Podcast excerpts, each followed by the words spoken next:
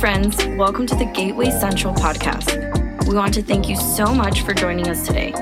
Our community meets in the heart of the city here in Austin, and we love everyone life by life. We pray that this message inspires you and helps you become the person you were created to be. Enjoy the message. How's everybody doing this morning? Paying for everything with pre-tax income.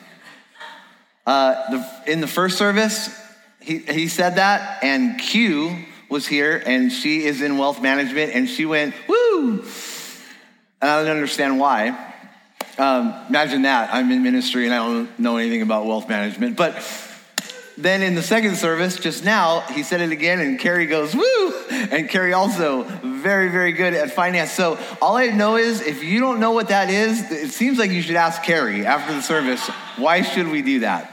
Yeah, great guys. Listen, I'm going to read something to you real quick. This is Ephesians 5, and I want to read this to get us started this morning.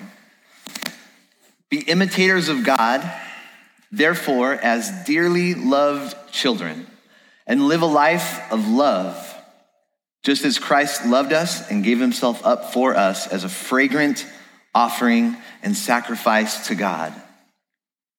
Jump into verse 8. For you were once darkness, but now you are light in the Lord.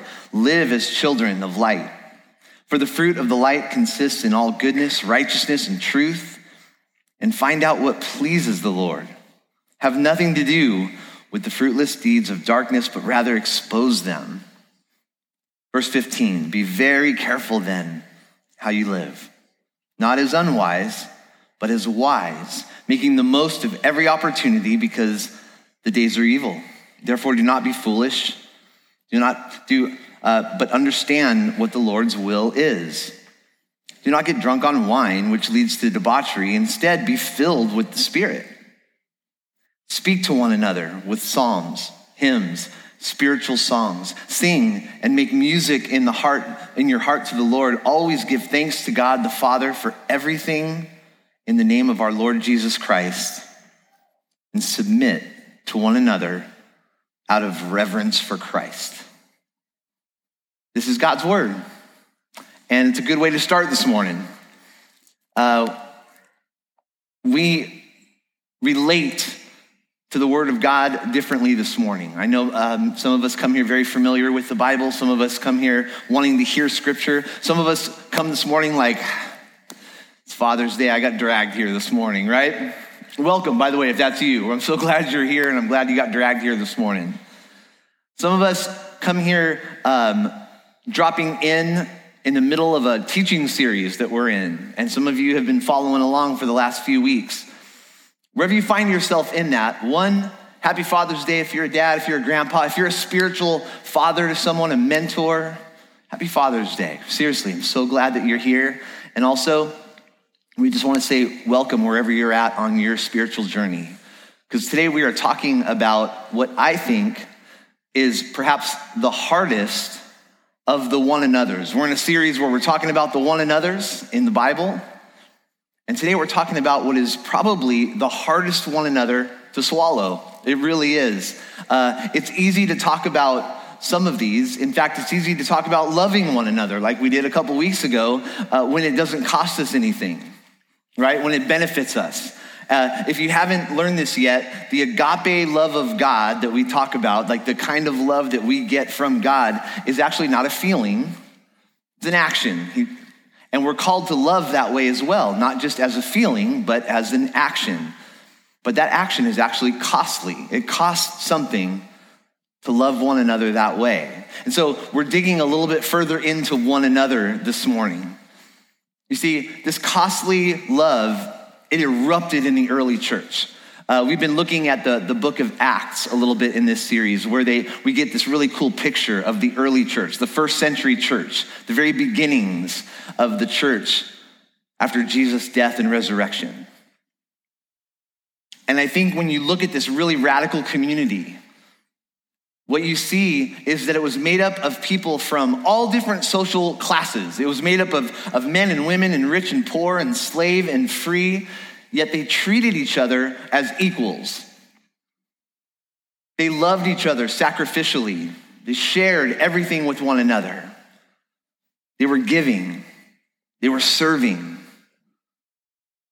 And this is just a portrait that is painted for us in Acts chapter 2 and beyond that is, to me, a very compelling look at not so much like what we are supposed to be, because I think sometimes we make the mistake when we talk about God's word, it's like we look at people from the past and we're like, oh, we need to be like them. I don't want us to be like a church in the first century, because it's 2023 and we live in Austin.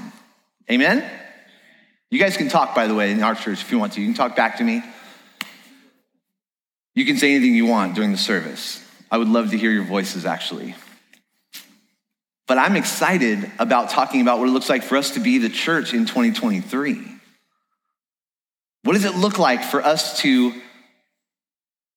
show the world Christ through the way we live in 2023 here in Austin or in Houston or in some of the other cities that we have guests here from this morning? What does it look like for us to image God? To be light in those places.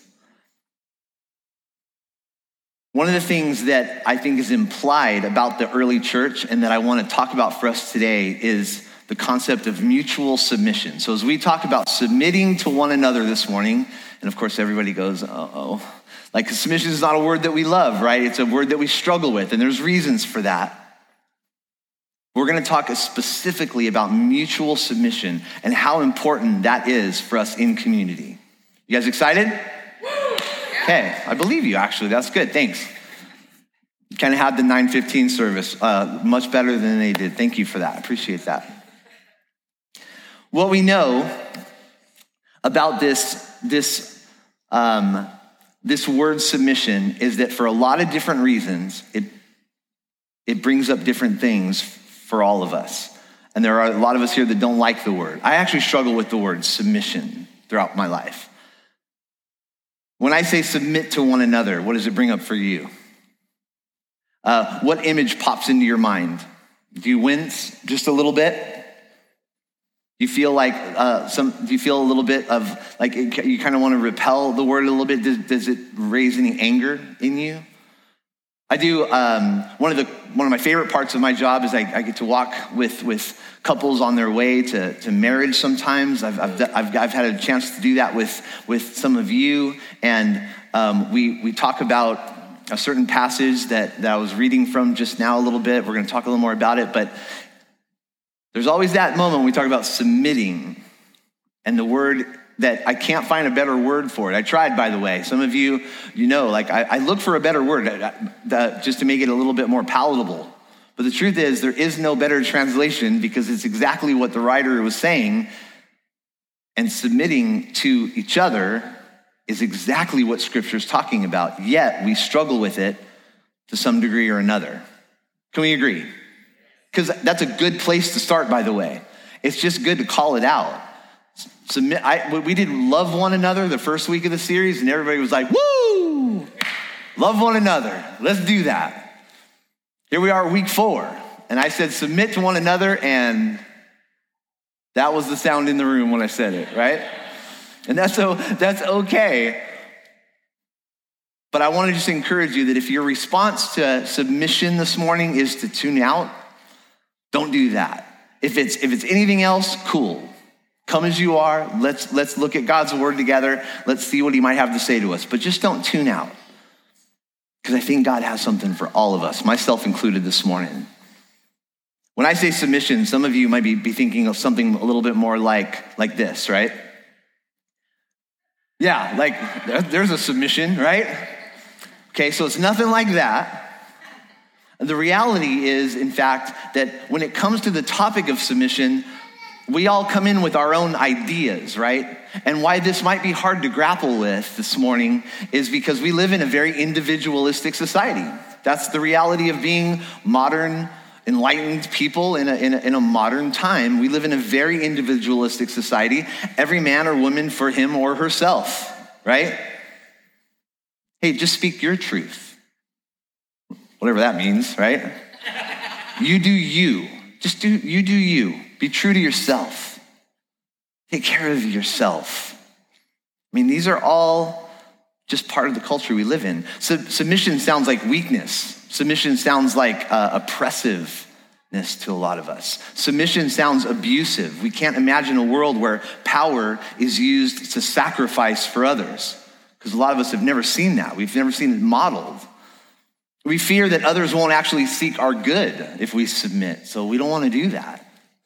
It's hard for us to fathom relationships where there's no power struggle, right? Submission is a dirty word because in our fallen and rebellious state, we use power to tear one another down instead of building each other up. We use people for the sake of padding our own fragile egos. We wear work titles and positions like identities, and we live with a very scarcity mindset when it comes to what we're willing to give of ourselves to other people, right? We want to hold on to things tight. And we don't trust others to use their power in good ways. But it hasn't always been that way.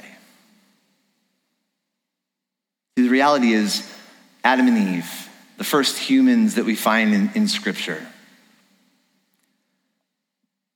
they experienced intimacy that was untainted by any of these things. We're told that the first humans created by God in his love, they lived and they worked together from a deep understanding of God's goodness and his generosity. They were partners with one another, and God was walking with them. They were stewarding all that they'd been given in God's good world. They lacked nothing, we're told, and they shared everything. So the first picture of humanity, Aaron talked about the word good earlier.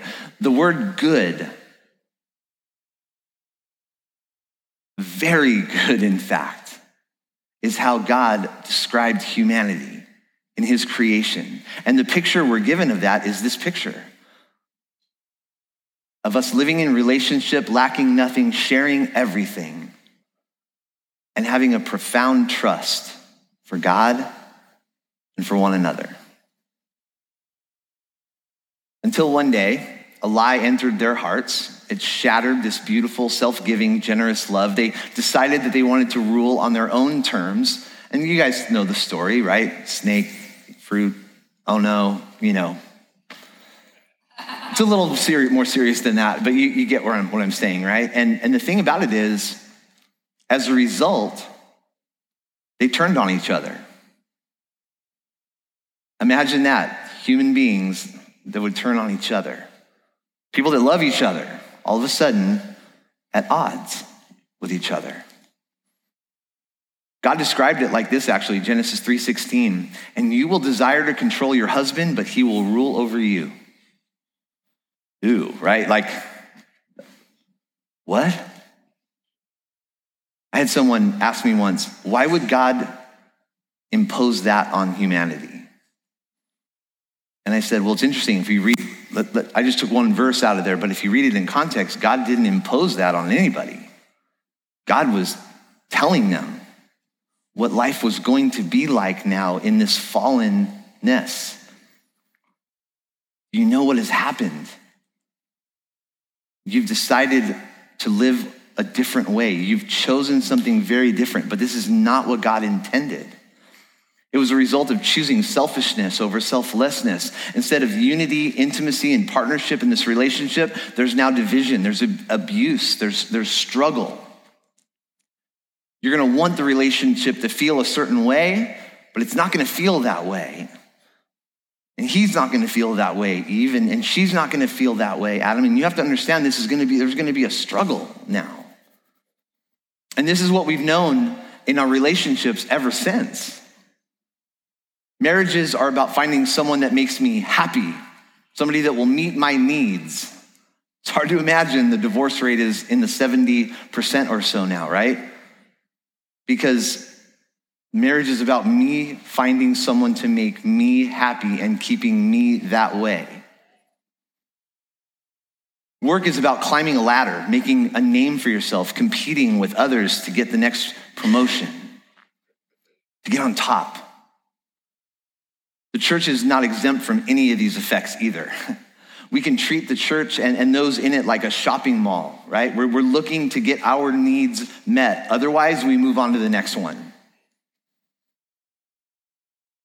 How can we begin to submit our lives to others when the default of humanity seems to work against this? That's what I want to talk about this morning. I know this probably starts a little bit heavy this morning. You feel that? It's okay. Stay with me, though. This message is going to be hopeful. I think we're going to walk out of here inspired and encouraged this morning, or else I'm not doing my job, because the stuff I'm working with is really good. The scriptures around this are really good. So how about real quick, everybody, if you can, stand up for just a second. Let's just try to shake those arms a little bit. Take a big, deep breath. You guys ready? All right, have a seat. Here we go. We're gonna jump in. We've addressed the problem. In fact, hey, say hi to someone real quick. Take a second. Say hi to someone next to you. Yeah, really. Say hi. Yeah, it's good. Because guys, I want to say this. Thank God that we are not stuck in a post-Garden of Eden reality. Wait, Kenny, I thought you said it's been like this ever since. Well, it has been like this ever since. It's why a lot of you feel this way sometimes. We've experienced relationships like this, but we don't actually live, or we're not stuck in a post-Garden of Eden setting. Why? Because Jesus entered into the scene. And he shared and he lived a different story through his own life, through his death, and through his resurrection. Jesus didn't do all this just so that we could be forgiven and float off to heaven one day. He is after a restored world and accomplishing this through us. A major way that he is accomplishing this restoration is through our relationships, how we live and relate to one another. And all the one another's that we've been looking at over this series are the means in which we participate in this restoration. Do you believe that? Thank you, Margie. Some of us lived with older brothers who would practice WWE submissions on us, right? Like some of us grew up that way, right? Some of us here submit, right? And we think of like papers and deadlines and like it's just whatever. And it's not lost on me that on Father's Day, some of us actually hear the words of abusive parents demanding obedience with fear. Others hear the words of a spouse or a partner who wielded verses of scripture, out of context probably, just to kind of place us under control. Others hear submission and think of religious leaders who have abused their authority. And this word submission can make us anxious because it feels out of control. It makes us feel like we're out of control. But here's really good news this morning. You have no control. You never have and you never will. We are actually out of control because control is an illusion. Now, here's the great news.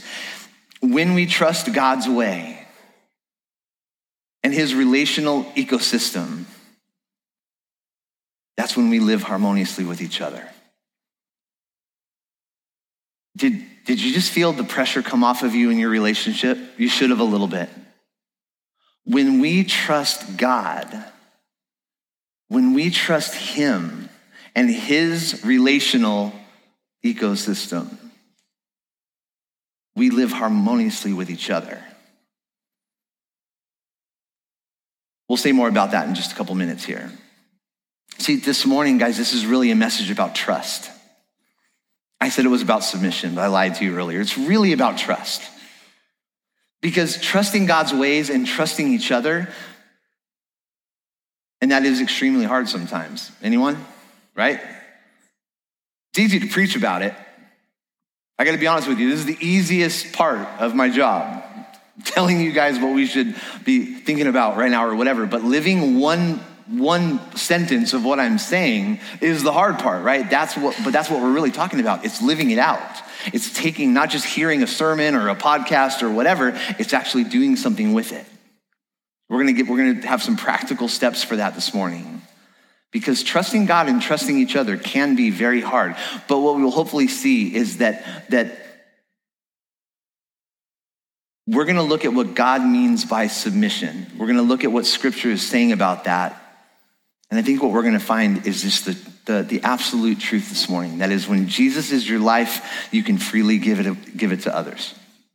When Jesus is your life, you can freely give your life away. But it's very countercultural, isn't it?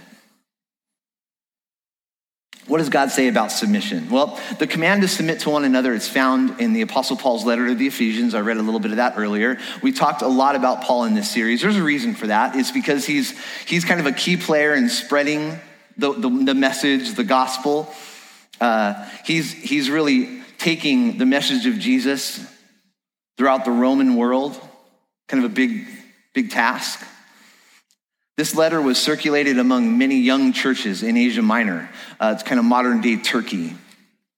And the purpose was to serve as a guide for these new communities in how to comprehend, how to live out the gospel of Jesus. Here's how you live this out. Remember, they've never done this before.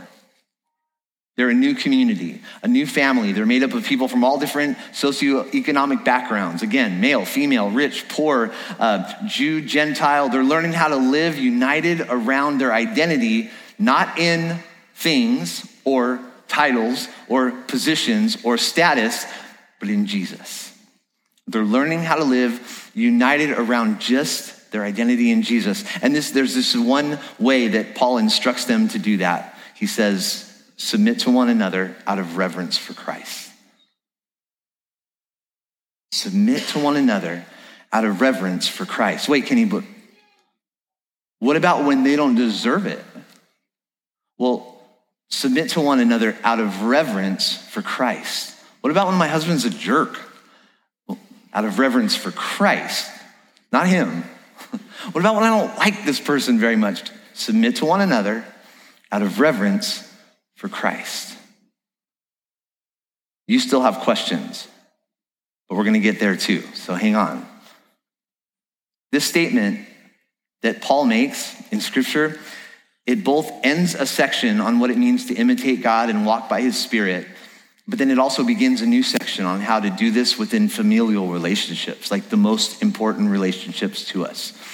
The command to submit is not answering the question of who gets to call the shots in the relationship. That's why a lot of people don't like Ephesians 5 if they've never really read it and studied it with someone who could help them understand it a little better. By the way, the Holy Spirit's the best one at walking us through stuff like that. So like when you read something in the Bible and you're like, I already know I'm going to hate this, ask him to help you before you read it. Because I guarantee it's better than you think.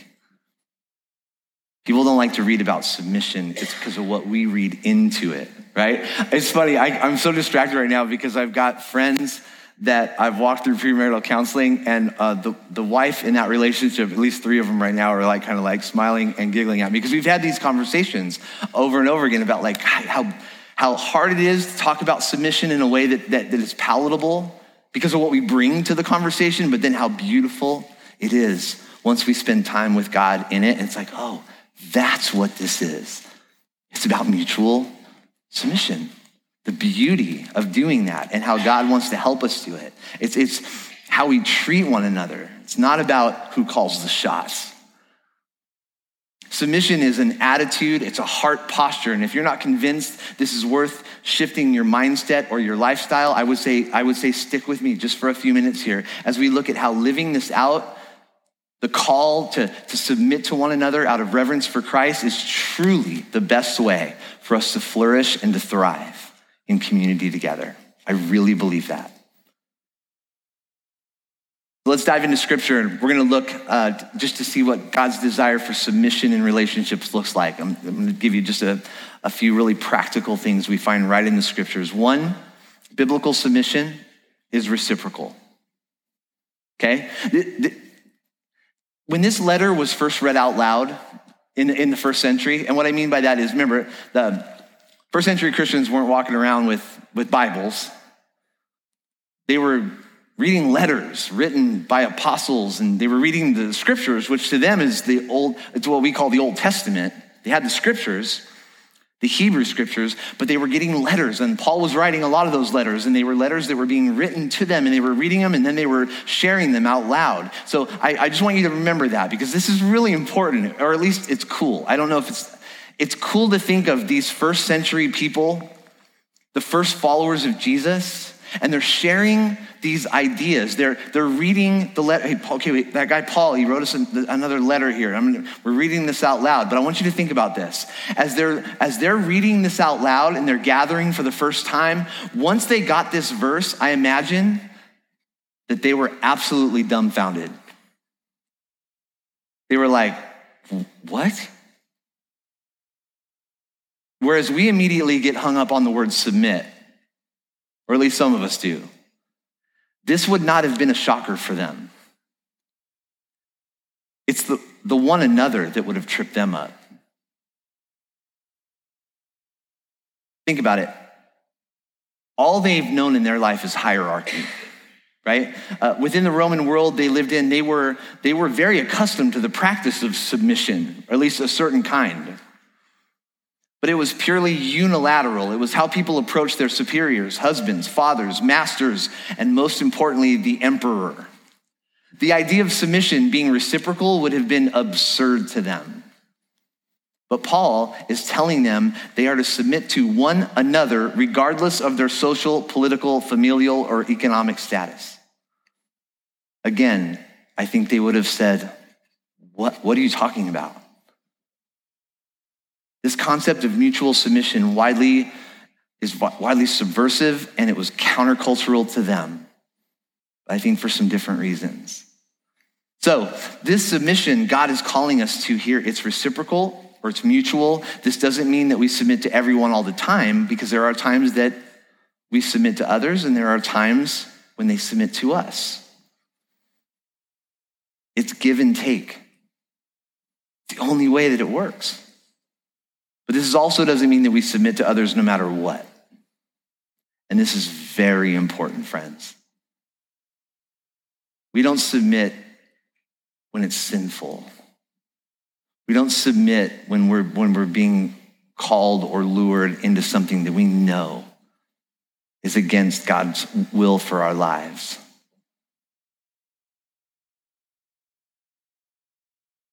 We don't submit when it's abusive.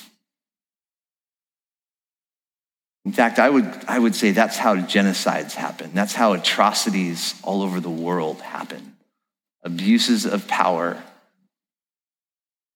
and a call to a submission that has nothing to do with God's heart or the scriptures. Yet it gets wielded in a lot of really abusive religious ways in the name of God. That's why this is so important, guys, that we walk by the Spirit of God. Because when you're walking with the Spirit, when you're abiding in Christ, and you're in a relationship at work or at home or wherever, and that alarm that starts to go off where it's like, wait a minute, I don't like the direction this is heading. I don't like where this is going. Like, that is the time to press into God and like, Lord, show me, do I need to get out of this? Is this not where you want me to be? Is there something that I can do to change this? Or do I just need to remove myself from it? Because that is also part of following Christ. It's following him and abiding in him and listening to his Spirit in our lives. Submitting to others must always be confined within our ultimate submission to Christ. Biblical submission does not look just one way. The Bible's not really specific about how this plays out in relationships. Again, that's why it's so important that in your relationships that you're doing this abiding in Christ, learning what it looks like to mutually submit to one another. Jenny and I, we've been married for over 15 years now, and I'm telling you, we are still learning what it looks like to live in mutual submission. And it's messy.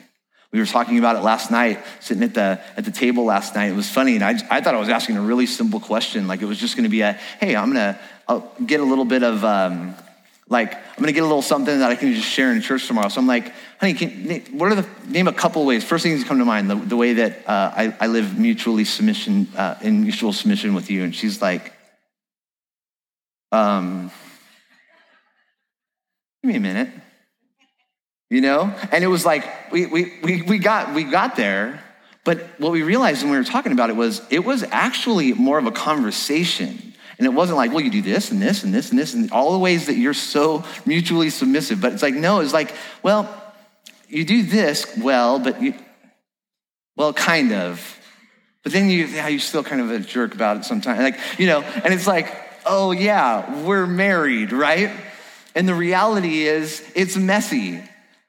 Friends, we are the bride of Christ. We are the bride of Jesus. That's what it means to be the church. And guess what? It's messy. It's messy to be the church. It's messy to be in a relationship that is of value, where we're choosing to love one another. Remember, we're not talking about Hollywood love here. We're not talking about the feeling of love, the one that you fall in, you know, you just fall in love because you fall out of love. We're not talking about the kind of love that is just like, oh, it's just, man, I love the way this feels all the time. No, love, the most romantic, the most intense, the most profound love that you can experience or give to someone else is a love that says, I choose you. I choose you. I choose to love you. I'm going to love you. I don't even like you today very much, but I'm gonna love you. I'm gonna love you the best I can with the love that I have found in Christ Jesus. Submission is reciprocal. It's action, but submission is also voluntary.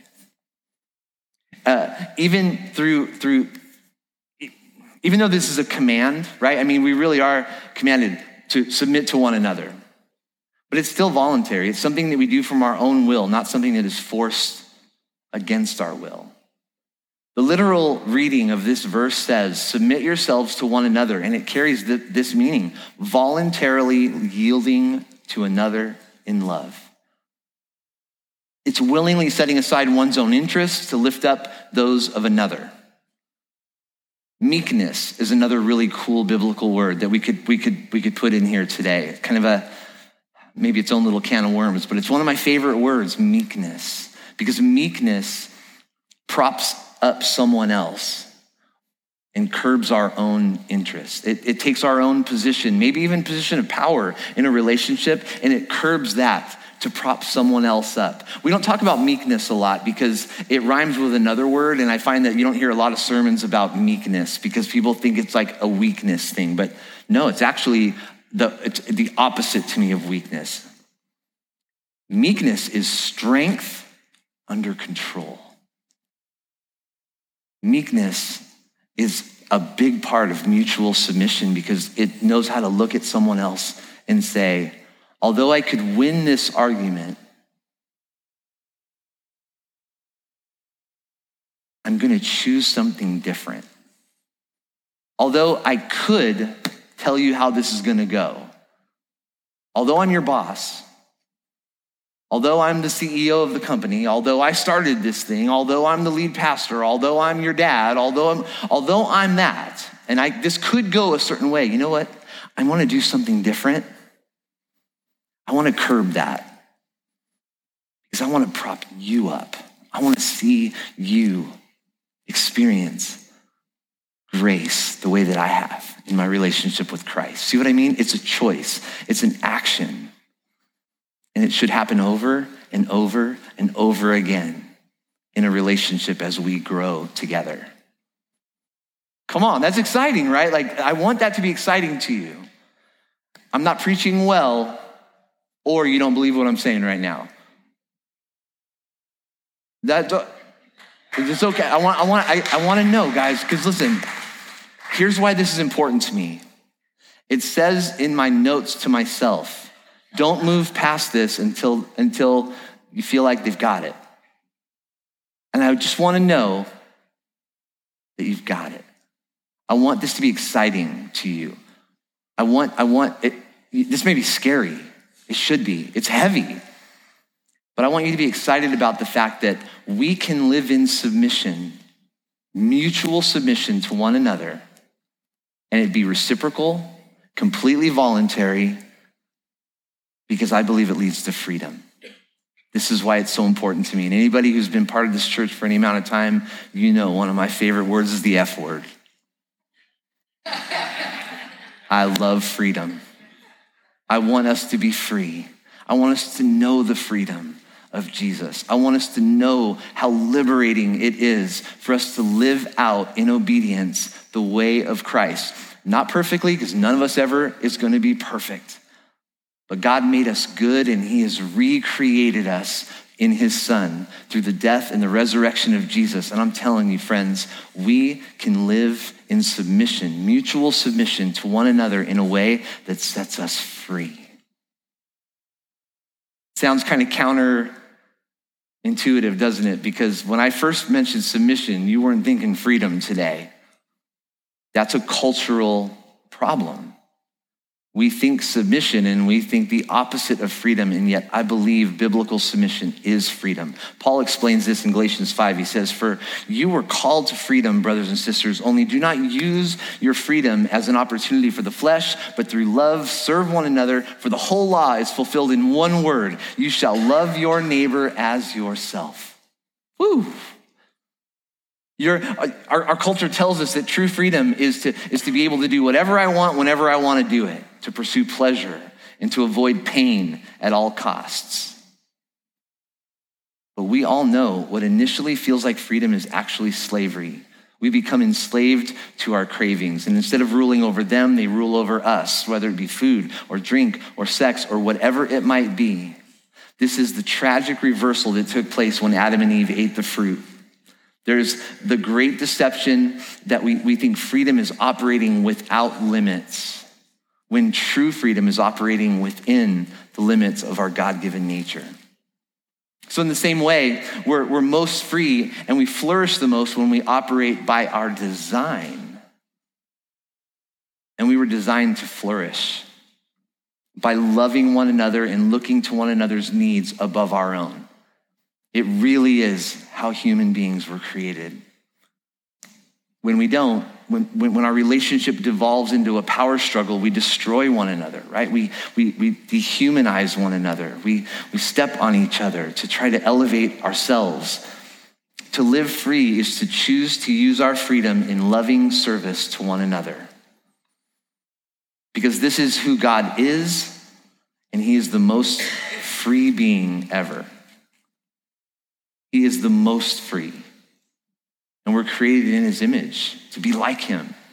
Now, before we go on, I got one more, we'll call it point 4 here. It's this. Submission is Christological. Did I just make up a word? You'll have to go find out for yourself. Somebody got their phone out just now. Yeah, go ahead. Submission is Christological. In other words, biblical submission is Jesus-y. Yes. Come on, right, Stevie? Right? Now, before the grammar police come to arrest me, my mom's actually online with us right now on FaceTime. Hi, Mom. And she's a grammar teacher, so she'll love this. Yeah, submission is Jesus-y. Jesus' teaching consisted of some crazy ideas. Can we agree? Like, I don't know, the first shall be last, the last shall be first. Whoever exalts himself will be humbled, and whoever humbles himself will be exalted. What? Blessed are the poor in spirit, for theirs is the kingdom of heaven. In Jesus' kingdom, what looks like losing is actually winning. What looks like weakness is actually strength. And it doesn't end with words, though. Jesus embodied this kind of radical submission in his life. He lived it out in action. And one of the best places we go to read about this, what it is like for us to be Jesus-y, is to go to Philippians 2. Another one of Paul's letters, by the way, written to the Philippians at the time. And he says this, "Do nothing from selfish ambition or conceit, but in humility, count others more significant than yourselves. Let each of you look not only to his own interests, but also to the interests of others. Have this mind among yourselves, which is yours in Christ Jesus, who, though he was in the form of God, did not count equality with God a thing to be grasped, but emptied himself by taking the form of a servant, being born in the likeness of men, and being found in human form, he humbled himself by becoming obedient to the point of death, even death on a cross. This is a loaded passage, but we are called to have the mind of Christ. So then you go like, well, wait, what is Jesus' mindset like? Well, Paul tells us, doing nothing from selfish ambition or conceit, looking to others' interests above his own. And notice how Jesus demonstrated this. He's not forced into submission. Very important. He is not forced into submission. He does everything on his own accord, voluntarily yielding and serving in love. Though equal in the Trinity, Father, Son, Holy Spirit, he doesn't need to cling to his equality or prove it. Instead, what he chooses is he submits to the Father in obedience, pouring out his life unto death, even death on a cross, the worst possible death a human had ever known. This was not about emptying himself of his divinity or his power. It was actually putting his divinity and power on display as a servant. Ooh, meekness. Hey, buddy. This is my son, Zion. Yeah. Hi. Here, you want to help daddy? Come on. Say hi, everybody. You just, whoa, this is, daddy, is this what you do for work? We're talking to them, okay, real quick. Okay, cool. I'm going to read one more section here of Philippians, and then I'm going to land the plane for us this morning. In light of this, of Jesus' humble obedience, Paul says this, therefore God has highly exalted him and bestowed on him, Jesus, the name that is above every name. Zion, you really can't play the drums right now. I know exactly what he's thinking, and I think, I love it, by the way. That's my boy. He knows that drum set's here.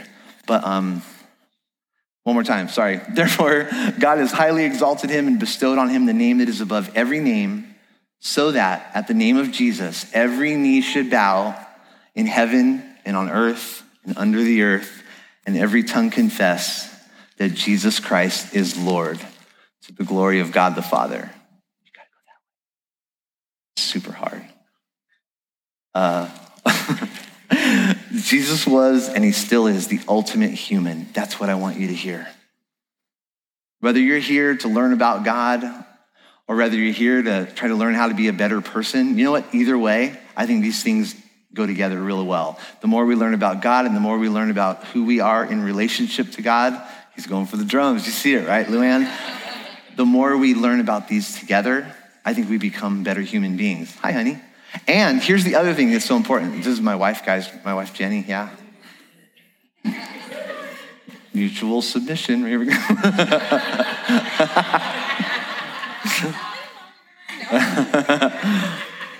Thank you. So it's so funny because he was trying to get at the drums the entire, like 15 minutes before the service, 10 minutes before the service, he was beating on the drums and he found him again. I love that. This is what you get when you have a pastor who didn't finish Bible college. Submission is utterly Jesus-y. And therefore, it's utterly human. And we will become the best humans that we can be when we live out the way of Christ. The most human thing that we can do is to live in obedience to God's words.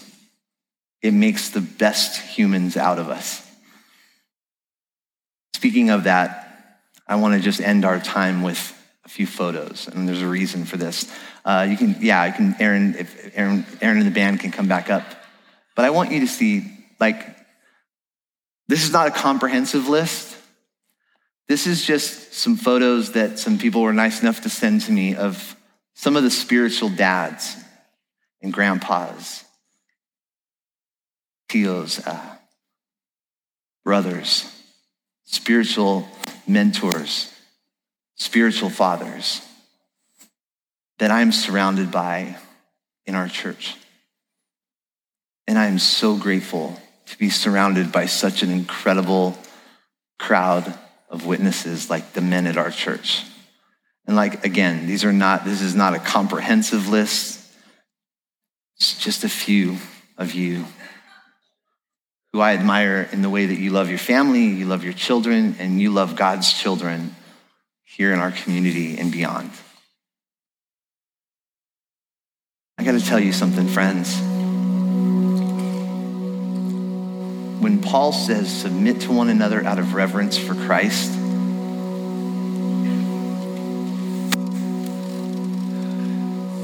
what I think of is the joy that I have of living in a community here at Gateway in Central Austin where I am surrounded by examples of just that. None of you are perfect.